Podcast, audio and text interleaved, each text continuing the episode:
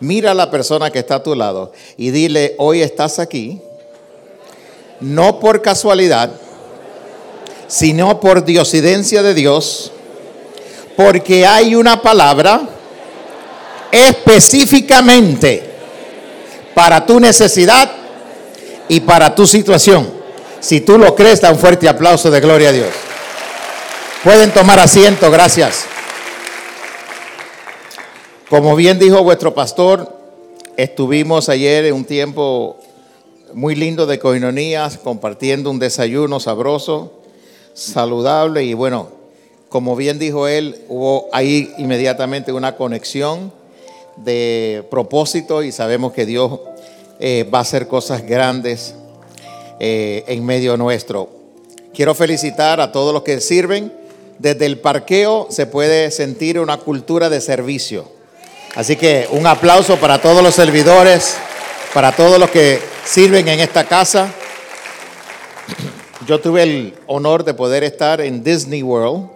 Disney World hace varios años tienen un seminario para gerencia ejecutiva y es un seminario de una semana y se llama Excellence al estilo de Disney. Y me hizo recordar cuando yo llegué aquí esta mañana, porque allá desde que tú llegas al parqueo ya empiezas a vivir una experiencia bonita.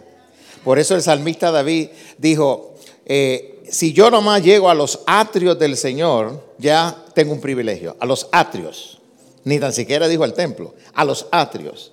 Porque uno empieza a respirar un buen servicio o un servicio regular o un mal servicio desde que usted se acerca al estacionamiento.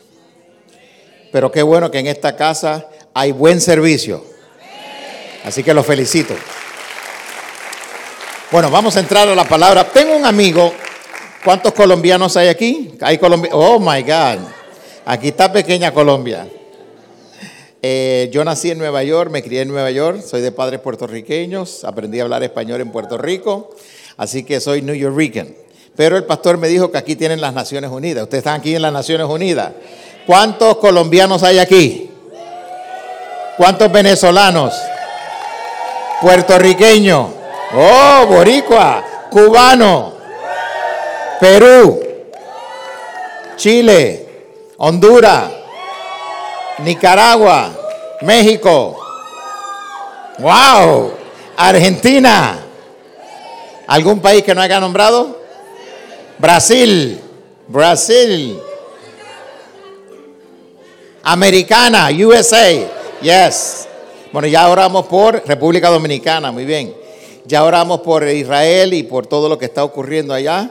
Sabemos que el reloj profético es Israel y vamos a estar orando por ellos, también por los palestinos que no tienen nada que ver con este conflicto para que Dios ponga su mano, dirija a todas las personas que de influencia de gobiernos. Tengo un amigo colombiano, profeta, en Bogotá, Colombia, y él dice lo siguiente, a la medida de tu aplauso, así será tu milagro en esta tarde.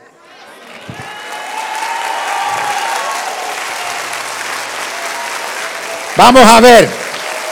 Vamos a ver si en esta iglesia hay gente que vino con demanda de Dios. Hay gente que dijo en esta tarde yo rebato la bendición. Yo vengo por un milagro. Como llegué no me voy a ir. Porque la palabra de Dios va a venir a hacer el trabajo, la cual ha sido llamada. Amén, amén, amén, amén. Qué bueno. Qué bueno saber que hay demanda. Este año cuando comenzó el año 2023 nuestro pastor eh, siempre nos da la palabra profética el primer domingo del año. Y cuando comenzó este año 23, Él nos dio la palabra profética y nos dijo, estos son los lemas que Dios le ha dado a Él para nuestra iglesia, que los quiero compartir con ustedes. Él dijo lo siguiente, eh, año 23, año de rompimiento y de avance. Año 23, año de abundancia exagerada. Todo lo que te dolió ayer te va a bendecir mañana. Porque para yo obtener un milagro solamente necesito dos cosas. ¿Cuáles son las dos cosas que tú y yo necesitamos para poder obtener un milagro? Número uno, un gran problema. Ah, ya muchos se rieron porque dicen, ya, ya estoy calificando. Y lo segundo, tener fe. Cuando tengo un gran problema y tengo fe, la Biblia dice que no hay nada absolutamente imposible para Dios. Así que si tú llegaste a la casa en esta tarde con un problema y eres capaz de accionar en fe, tienes la solución y tienes el milagro disponible en tus manos. Mm. Hoy le quiero hablar del tema sal de tu aldea y sal de tus limitaciones. Marcos capítulo 8 del versículo 21 al 26. Me llama mucho la atención y antes de empezar quiero saludar si hay algún pastor de la casa, que pastor, hay algún pastor en la casa, levántame la mano para saludarte. Bendiciones, bendiciones. Pastores, líderes, quiero saludarlos a todos ustedes. Para mí es un honor poder estar en su casa. Y me llama la atención porque cuando registro en el Nuevo Testamento Jesús eh, sanó a muchísimos enfermos. Eh, especialmente en su ministerio terrenal. Usted sabe que Jesús en su ministerio terrenal comenzó a los 30 años, por tres años y medio. ¿Y qué no hizo Jesús? Pero específicamente quiero llevarte esta porción cuando Jesús sanó a muchos enfermos, pero me detuve cuando Jesús sanó a ciegos. Usted sabe que para que usted pueda recobrar la vista a un ciego tiene que haber un milagro. Cuando tengo un dolor de cabeza, un dolor de estómago, lo que necesito es una sanidad. Pero cuando nunca he visto en la vida, nunca he caminado en la vida, nunca he hablado, nunca he escuchado, necesito un milagro. Dile a la persona que está a tu lado, prepárate porque el milagro está disponible para ti en esta mañana, esta tarde. Dile, dile, dile, prepárate porque hay un milagro que va a estar disponible para ti en esta tarde. Y cuando veo el Nuevo Testamento y digo, wow, Jesús hizo un sinnúmero de, de, milagros, pero me detuve en cómo Jesús, y cuando tú miras la Biblia y estudias, hay diferentes maneras que Jesús sanó a ciegos. Pero yo me quiero concentrar hoy en dos tipos de ciegos que él sanó. Y estoy hablando de personas que eran ciegos físicamente de nacimiento. No fue que tuvieron un accidente, no fue que de momento perdieron la vista, era, nacieron ciegos, eran ciegos de nacimiento. Y la Biblia registra y antes de darte eso, eh, hay diferentes tipos de ceguera. Hay ceguera física, hay ceguera espiritual, hay ceguera moral, hay doble visión, hay miopía, etc.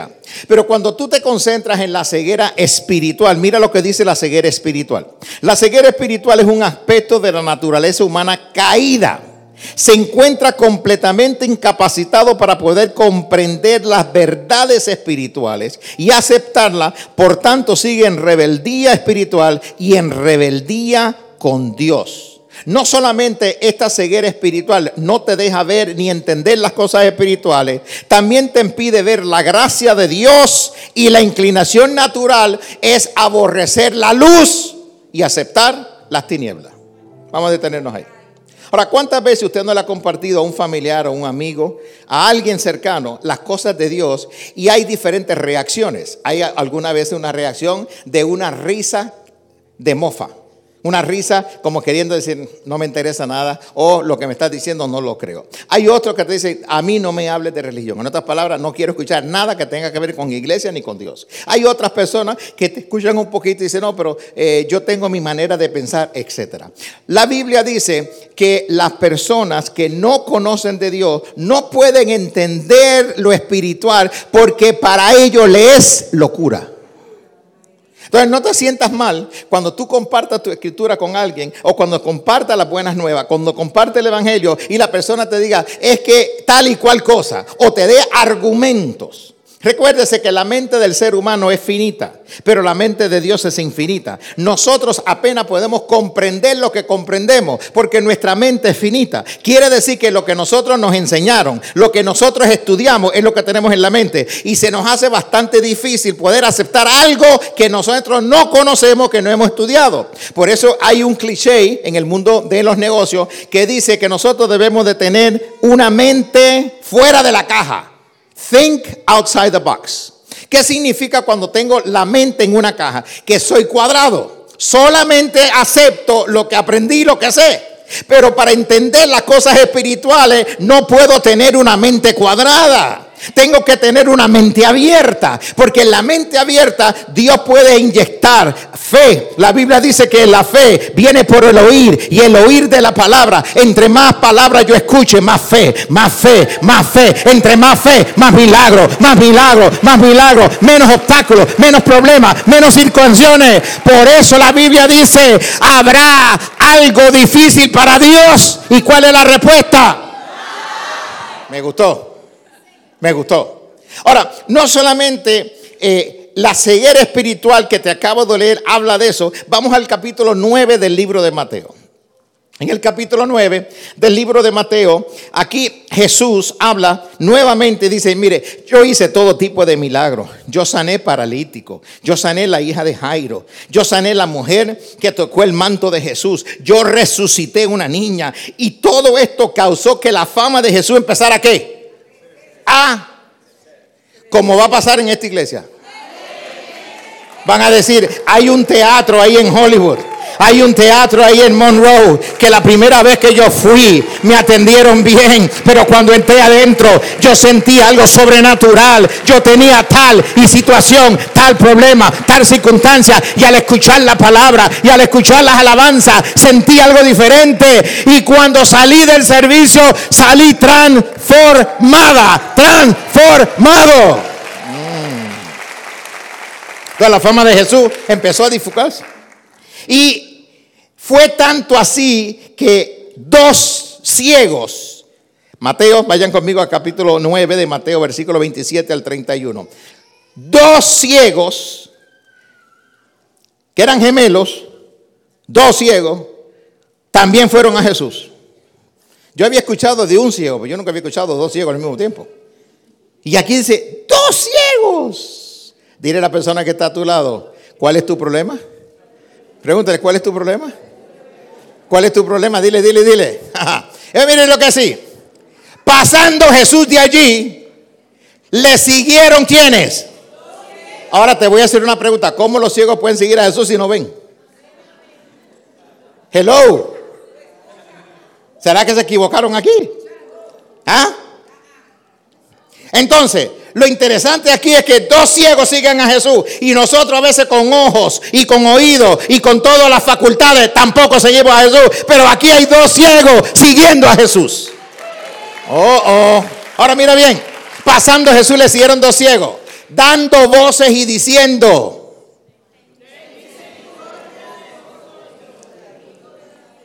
Y usted sabe que cuando nosotros pedimos misericordia es como si tocáramos uno de los botones del amor de Dios. Porque cada vez que tú ves en la escritura que cuando Jesús exclama, se compadeció, ya tú sabes que viene un milagro.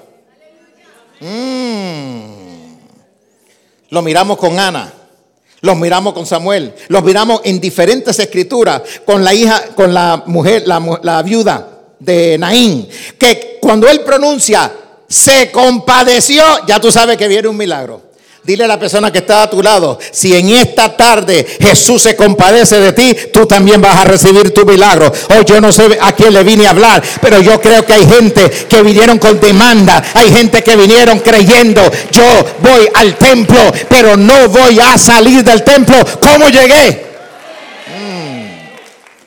Y me llama la atención porque en esta escritura usted lo puede leer del, hasta el verso 31, Jesús sana a estos dos ciegos. Pero donde quiero hacer hincapié es, en Marcos capítulo 8 y el verso 22. Y para eso tengo aquí un flamante persona que traje de Honduras que me va a ayudar a leer.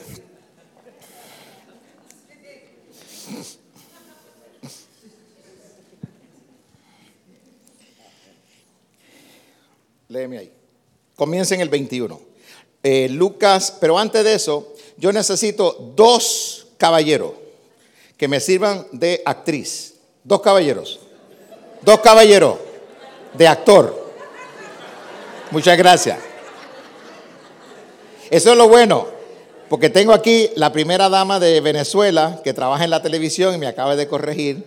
Así que Daniel Aray, gracias por, estar con nosotros. Y está Willy también, uno de mis líderes y discípulos. Así que gracias. Eh, dos, dos, vengan para acá, para acá arriba, para acá arriba. Rápido, rápido. Dos actores rápido. Dos nada más. Dos nada más. Vengan, rápidos. Ok, ya los tengo, ya los tengo.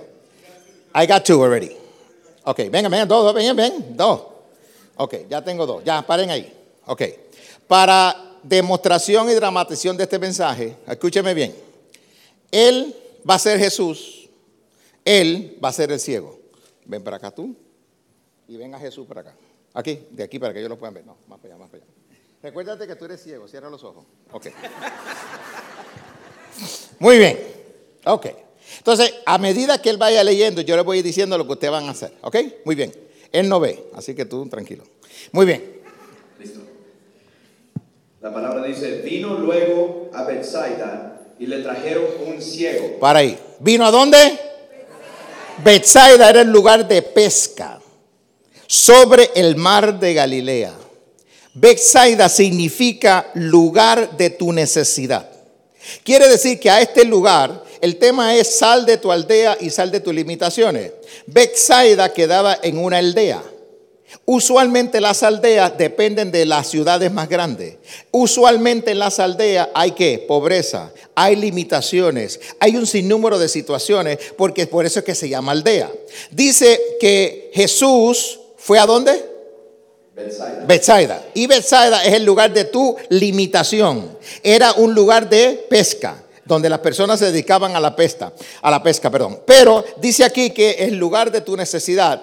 Y le dijeron a Jesús sobre un ciego que estaba en esta ciudad o en esta aldea. Ahora mire bien lo peculiar de esto. Sigue leyendo. Y le rogaron que le tocase. Ok, entonces Jesús, él es el ciego, le rogaron a Jesús, tócalo. No, no, ahí no, tócalo. Ahí. Muy bien. ¿Ok? Eso fue todo lo que le dijo, tócalo. No le dijo más nada. ¿eh? Ahora sí, sigue leyendo. Entonces, tomando la mano del ciego, le sacó fuera de la aldea. Para ahí, antes de eso, quita tú esas manos. No, no, quita todo eso. La mano la mano. Cuando yo te diga. Él está ciego, recuérdate. Ok. Ahora bien, le voy a dar el significado de aldea. Aldea significa limitación, estancamiento, pobreza, no hay prosperidad, no tengo futuro. Limitación significa circunstancia, limitación de algo o alguien que me impide o me dificulta mi desarrollo y mi crecimiento. Tú puedes tener limitaciones emocionales de espacio, de miedo, de inseguridad, de culpa, de desesperanza y todo está hasta de todo está perdido. So, mire bien lo que quiero que usted entienda. Va Jesús a una aldea de limitaciones y a una aldea de pobreza. Por eso dice que Jesús va a tu necesidad. La Biblia dice, los que están trabajados y cargados, venid a mí, que yo te haré más cansado. Te haré descansar. Muy bien. Pero en esa dice que tú tienes que venir a Jesús. No dice que Jesús tiene que ir donde ti. Esta es la única vez que tú vas a ver en la escritura que Jesús va a tu necesidad. Mm. Como hoy usted está aquí no por casualidad, sino por diosidencia. Y Jesús en este mensaje está diciendo, yo estoy siendo propicio a tu necesidad. Estoy llegando donde estás tú. No siempre es así. Así que dile a la persona que está a tu lado, yo te quiero felicitar, primero porque estás a mi lado. Dile, dile, dile, dile, dile. Segundo, porque Jesús va a hablar contigo. Y tercero, porque si te das cuenta de la persona importante que está a tu lado, al terminar este servicio me invitas a almorzar. Ok. Ahora miren, muy bien. Entonces sigue leyendo otra vez. Lo que acabas de leer. no, no, no. Dale para atrás. Dale para atrás. tomando la mano del ciego. Ahí está, tomando la mano del ciego. Sacó fuera de la aldea. Le sacó de la aldea. Para ahí. Para ahí. ¿Y por qué no lo sanó en la aldea? ¿Y por qué no lo sanó en la aldea? Si cuando yo veo los milagros de Jesús, Jesús nunca tuvo que sacar a nadie de donde estaba para hacer un milagro. Él donde estaba lo sanaba o le daba las instrucciones. Ve y hazte esto. Pero a este él mismo, no mandó a nadie. Lo tomó de la mano y lo saca de la aldea. Y la pregunta que yo me hice, ¿pero por qué? I saw, I heard a word there. Why? Me gustó. ¿Sabe el problema con a veces? Nosotros queremos cuestionar todo lo de Dios. Y el día que usted y yo hagamos un sol y una luna, podemos cuestionar. Pero mientras no hagamos sol ni luna, tenemos que escuchar al que ya lo creó todo y el que lo sabe todo. Entonces, aunque yo no entienda, aunque no comprenda, voy a creer porque lo ridículo de Dios para mí me da un milagro. Mm. Entonces la Biblia dice que lo sacó. Échate para acá porque no pueden ver por él. Ayuda al ciego. Muy bien, quítale la mano ya. Ok. De frente, de frente, de frente. Ahí está. Entonces, lo primero que hizo fue, lo sacó, pero no lo sanó. Hay sanidades instantáneas, hay sanidades progresivas. Porque Dios hace lo que le da la gana, cuando le da la gana, dónde le da la gana, con quien le da la gana. Y como que yo siento que hoy que a Dios le está dando la gana de hacer algo en esta iglesia y con los que están con Ah, no, no, no, no, no, no. Como que hoy hay algo de parte de Dios para ti. Mm. Sigue leyendo. Y escupiendo en sus ojos. Para y ahí. tranquilo, haz así. Ya está listo para escupir. Tranquilo, tranquilo, mira cómo se está tapando. Y entonces dice que él escu. Ahora, ¿por qué Jesús tiene que haberle escupido? Hay otro donde hizo lodo y se lo puso. Porque una de las cosas que Jesús siempre va a hacer es mirar, porque Él conoce todo, es ir en contra de lo que estás pensando. En otras palabras, en English it's called He's gonna blow your mind. He's gonna blow your mind.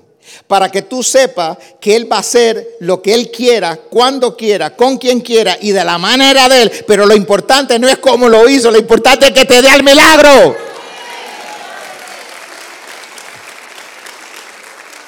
En otra ocasión Jesús en la creación, Dios en la creación dijo, sea la luz y fue la luz. Sencillo.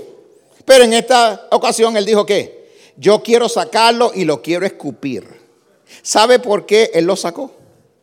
Porque si Jesús escupe a este ciego en esa aldea, las redes sociales que en ese entonces no había, hubieran dicho, mira, mira lo que hizo Jesús, mofándose de un ciego, ridiculizando un ciego, mira cómo le escupe, mira cómo lo tienen poco. Entonces él lo saca de ahí porque él sabe que cuando él iba a escupir, la gente que estuviera alrededor iban a decir, eso no puede ser Jesús, porque cómo Jesús va a estar escupiendo un ciego. Ahora vamos a ver qué sigue diciendo. Pare ahí. La mano encima, muy bien. Sigue. preguntó si veía Ahora usted le va a preguntar. ¿Ves algo? Y él va a contestar. Él mirando dijo, veo los hombres como árboles. Veo los hombres como los árboles. Ya está. Quiere decir que aunque le puso la mano en el hombro, todavía él no había recibido qué? La sanidad. Pero y pero lo cambia todo. Él dijo lo siguiente, veo a los hombres como árboles. ¿Sabe por qué dijo que veía a los hombres como árboles? Porque primero Dios quería resolver el problema de su ceguera espiritual. Mm. Y luego que resolviera el problema de su ceguera espiritual, iba a ser la ceguera física. Hay muchas veces que Dios no va a hacer lo que tú quieras que él haga o a tu manera, porque primero a Dios le interesa más que tú entiendas lo espiritual, para luego entonces hacer lo físico o lo natural. Lo primero que Jesús quería hacer con él era abrirle sus ojos que espirituales. Ahora mira bien, dice que él veía a los hombres como árboles. ¿Sabe cómo la Biblia te describe a ti y a mí? Somos como árboles plantados junto a corriente de agua que da su fruto a su tiempo y su hoja no cae y todo lo que hace pro, pro, pro, prosperará. Quiere decir que lo que él estaba empezando a ver era que Jesús le estaba diciendo, yo quiero que tú seas un árbol, pero quiero que seas un árbol plantado junto a la corriente. ¿De quién? De, de Dios, de Jesús. Pero el árbol se conoce por el fruto. Por eso en la Biblia dice que el árbol que no da fruto será cortado, será echado al fuego. Pero el árbol que da fruto seguirá dando más fruto, seguirá dando más fruto, seguirá dando más fruto. Y hoy Dios te está preguntando, ¿eres tú una mujer? ¿Eres tú un hombre que está plantado junto a corrientes de agua, que recibe vida directamente de Dios y que da fruto y que da mucho fruto y que da más fruto, porque hay recompensa para los que dan fruto. Bueno, lo primero que él está haciendo es tratando su ceguera, ¿qué? Espiritual. Y ya sabemos que está pasando algo. ¿Por qué? Porque él dice, veo a los hombres como qué. Ya estamos bien. Ahora vamos a ver qué pasó. Sigue leyendo. Luego le puso otra vez las manos sobre los ojos y le hizo que mirase y fue restablecido y vio de lejos y claramente a todos. Sigue leyendo. Y lo envió a su casa diciendo, no entres en la aldea ni lo digas a nadie en la aldea. Para ahí. Veo, veo, veo, veo, veo. Veo.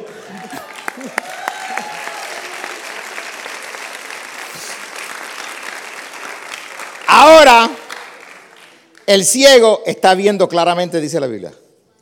Y él grita, empiezo a ver, empiezo a ver. ¿Qué es lo que aba- acababa de ocurrir? Un milagro. Pero este milagro no era una sanidad, era un milagro. Porque cuando tú tienes un nacimiento, una enfermedad de nacimiento o una situación de nacimiento y eres sanado, eso se constituye en un milagro. Ahora este ciego está experimentando ¿qué? Un milagro. Pero antes de experimentar el milagro, Dios trató con su ceguera ¿qué? Espiritual. Muy bien. Ahora mire lo que dice aquí. Marcos 8:26. Y lo envió a dónde? Vamos a ver cómo Jesús le va a decir ahora. Te envío a tu casa. No entres, lee lo que dice ahí. No entres en la aldea, ni lo digas a nadie en la aldea. Ahora, ¿por qué Jesús le dice a él que no vuelva a la aldea? Porque de donde Dios te sacó, tú no puedes volver. Ah, no, no, no, no, no me están entendiendo, no me están entendiendo. Si Dios te sacó del alcohol, si Dios te sacó de la droga, si Dios te sacó de sexo ilícito, si Dios te sacó, te sacó, te sacó, te sacó, te sacó, no regrese a donde te sacó. Y de la única manera que vas a regresar donde te sacó es por instrucción de Dios, es para dar testimonio, es porque eres enviado de Dios, eres porque mensajero de Dios. Pero hasta que Dios no te dé las instrucciones, no regreses al lugar de tu esclavitud, no regreses al lugar donde te has atado. Quédate con la libertad y con el milagro que Dios te ha dado. Entonces aquí dice, lo envió a su casa diciendo, no entre más a la aldea ni le digas a nadie lo que pasó. Obviamente, cuando le dijo, cuando le diga a nadie, la Biblia dice que en la abundancia del corazón la boca tiene que hablar. Y aunque le dijo que no, él empezó a divulgar, fui sano, fui sano, me hicieron un milagro, fui sano, fui sano, fui sano. Lo mismo que ha pasado contigo, porque nadie está en la iglesia porque era bueno, nadie está en la iglesia porque era perfecto. Todo y cada uno de nosotros hemos recibido diferentes milagros, transformaciones. Tú no eres el mismo que eras 10 años atrás, 5 años atrás, un año atrás, pero viene más cambio, viene más transformación, porque el que comenzó en ti y en mí la buena obra, la ha de perfeccionar cada día. Un aplauso aquí para los actores. Gracias.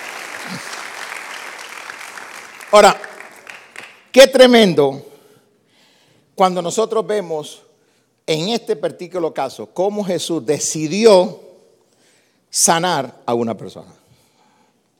Y esto me lleva a que pensemos en lo siguiente.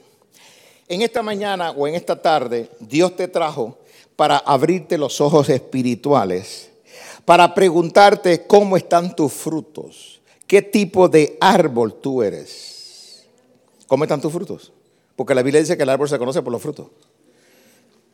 Usted sabe cuando un árbol es de mango porque da mango. Usted sabe cuando un árbol es de naranja porque da naranja. Y la Biblia dice que el árbol se conoce por el fruto. No sé lo que tú le estés pidiendo a Dios en esta tarde. No sé qué enfermedad, qué solución de problemas matrimoniales o que de negocio o en la economía, pero te vengo a decir que lo mismo que ocurrió con este ciego, en esta tarde el rey está en esta casa espiritual. Y si el rey está en, esta casa espiritual, quiere decir que Él quiere que hoy tú salgas de tus limitaciones. Él quiere que tú salgas de tus deudas. Él quiere que entre en la libertad integral que Dios tiene para ti y que tiene para mí. Por eso en este día, hoy 15 de octubre hay fecha de vencimiento para tu problema, para tu situación, para tu circunstancia, porque hoy vas a entrar en lo nuevo que Dios tiene para ti.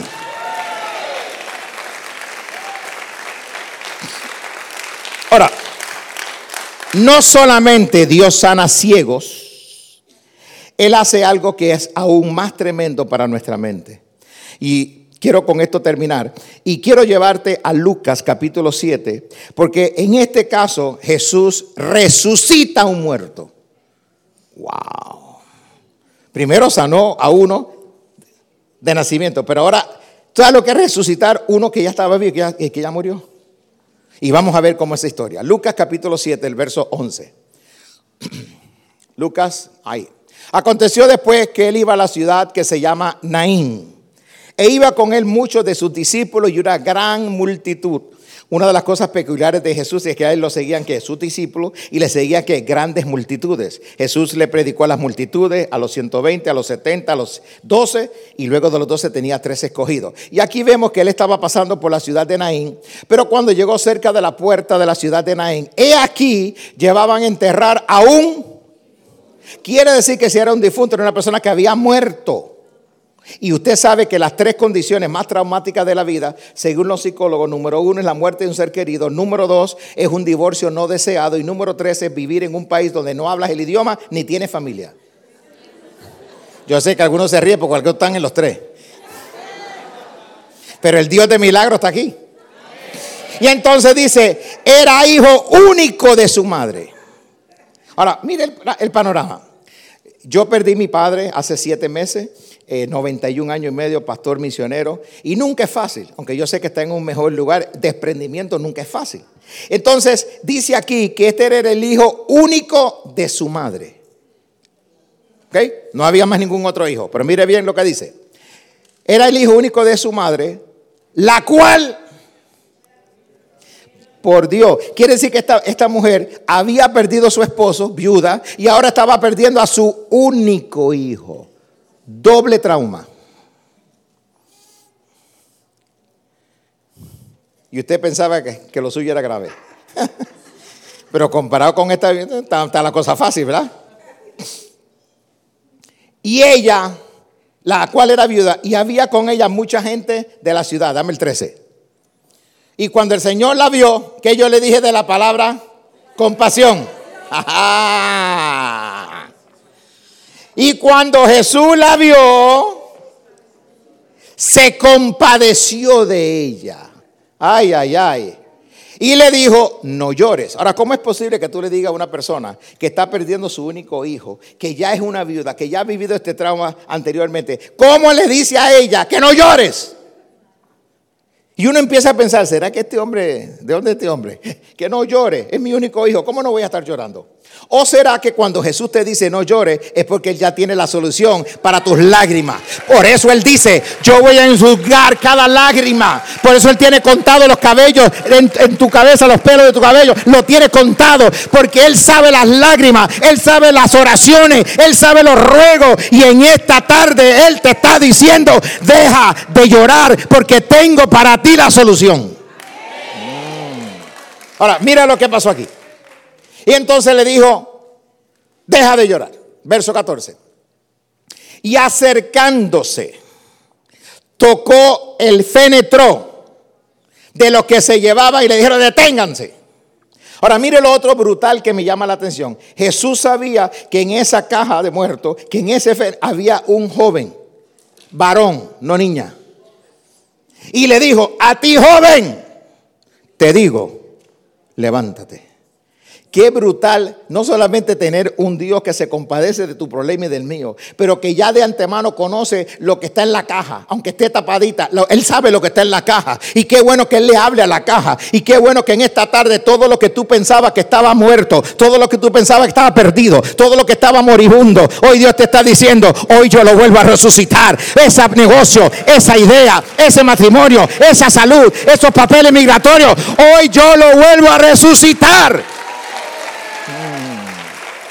Ahora, mira bien, el verso 15. Entonces, a mí lo que me llama la atención no es que él le dijo, joven, a ti te digo levántate, es que aún la muerte obedece a Jesús.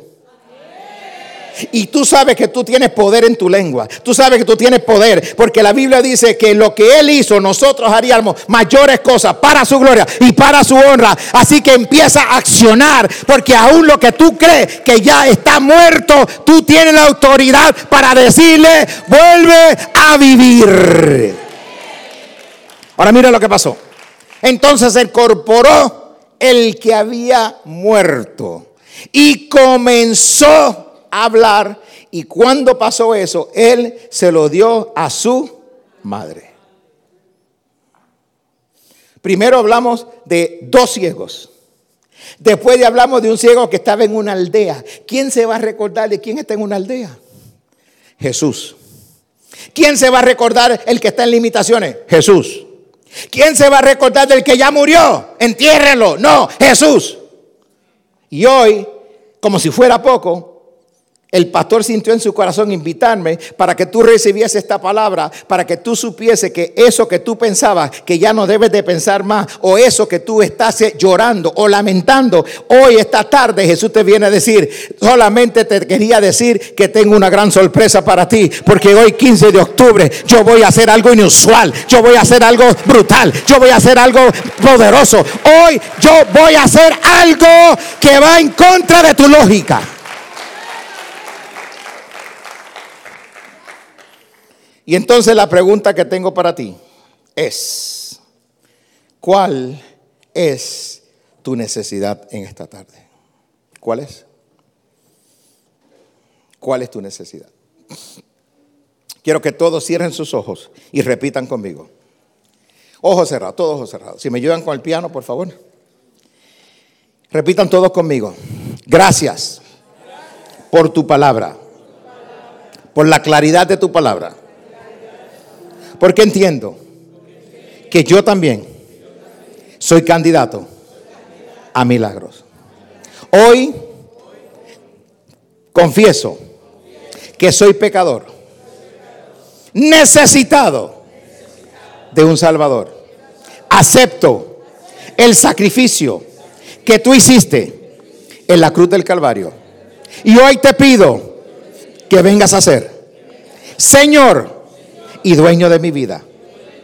Límpiame de todos mis pecados. Escribe mi nombre en el libro de la vida. Soy tu hijo y tú eres mi padre. Amén. Todo ojo cerrado, todo ojo cerrado. Si tú hiciste esta oración por primera vez, nunca la habías hecho antes. No te estoy pidiendo que te cambies de religión. Lo que te estoy pidiendo es que comiences una relación con Dios. Todos los que estamos aquí somos creación de Dios. Mas sin embargo, todos los que estamos aquí no somos hijos o hijas de Dios. Como creación tú tienes ciertos beneficios. Aire, sol, luna. Pero como hijo o hija tienes todos los beneficios, más tienes herencias en la tierra. ¿Quién esta tarde dice, yo nunca había hecho esta oración? Levántame tu mano porque quiero orar por ti. Si nunca habías hecho, veo tu mano, veo tu mano. Si todos los que tienen las manos levantadas se ponen de pies para poder orar por ti, todos los que tienen la mano levantada, pónganse de pie. Si nunca la habías hecho antes, veo tu mano, muy bien. Veo mujeres y hombres valientes, te felicito, te felicito. Qué bueno, te felicito, te felicito.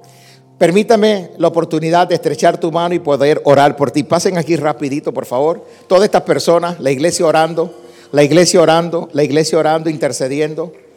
La Biblia dice que hay fiesta en los cielos cuando un alma viene arrepentida a los pies de Dios. Dios te bendiga, joven. Mirándome a mí, háganme una fila ahí, quédense ahí. Dios te bendiga. La iglesia de pies, por favor, extienda sus manos hacia ellos. Dios te bendiga. Dios te bendiga. Qué bueno, qué bueno. La iglesia orando. Dios te bendiga. Qué bueno. Qué bueno. Dios te bendiga. Dios te bendiga. Dios te bendiga. La iglesia orando. Siguen pasando. La iglesia orando. La iglesia orando. La iglesia orando. Dios te bendiga. La Biblia dice que el reino de los cielos se hace fuerte. Hay gente llorando. La Biblia dice que el reino de los cielos se hace fuerte y solamente las mujeres y los hombres valientes lo arrebatan. Esto no es asunto de cobardía, esto es asunto de valentía. Extiendan sus manos hacia ellos.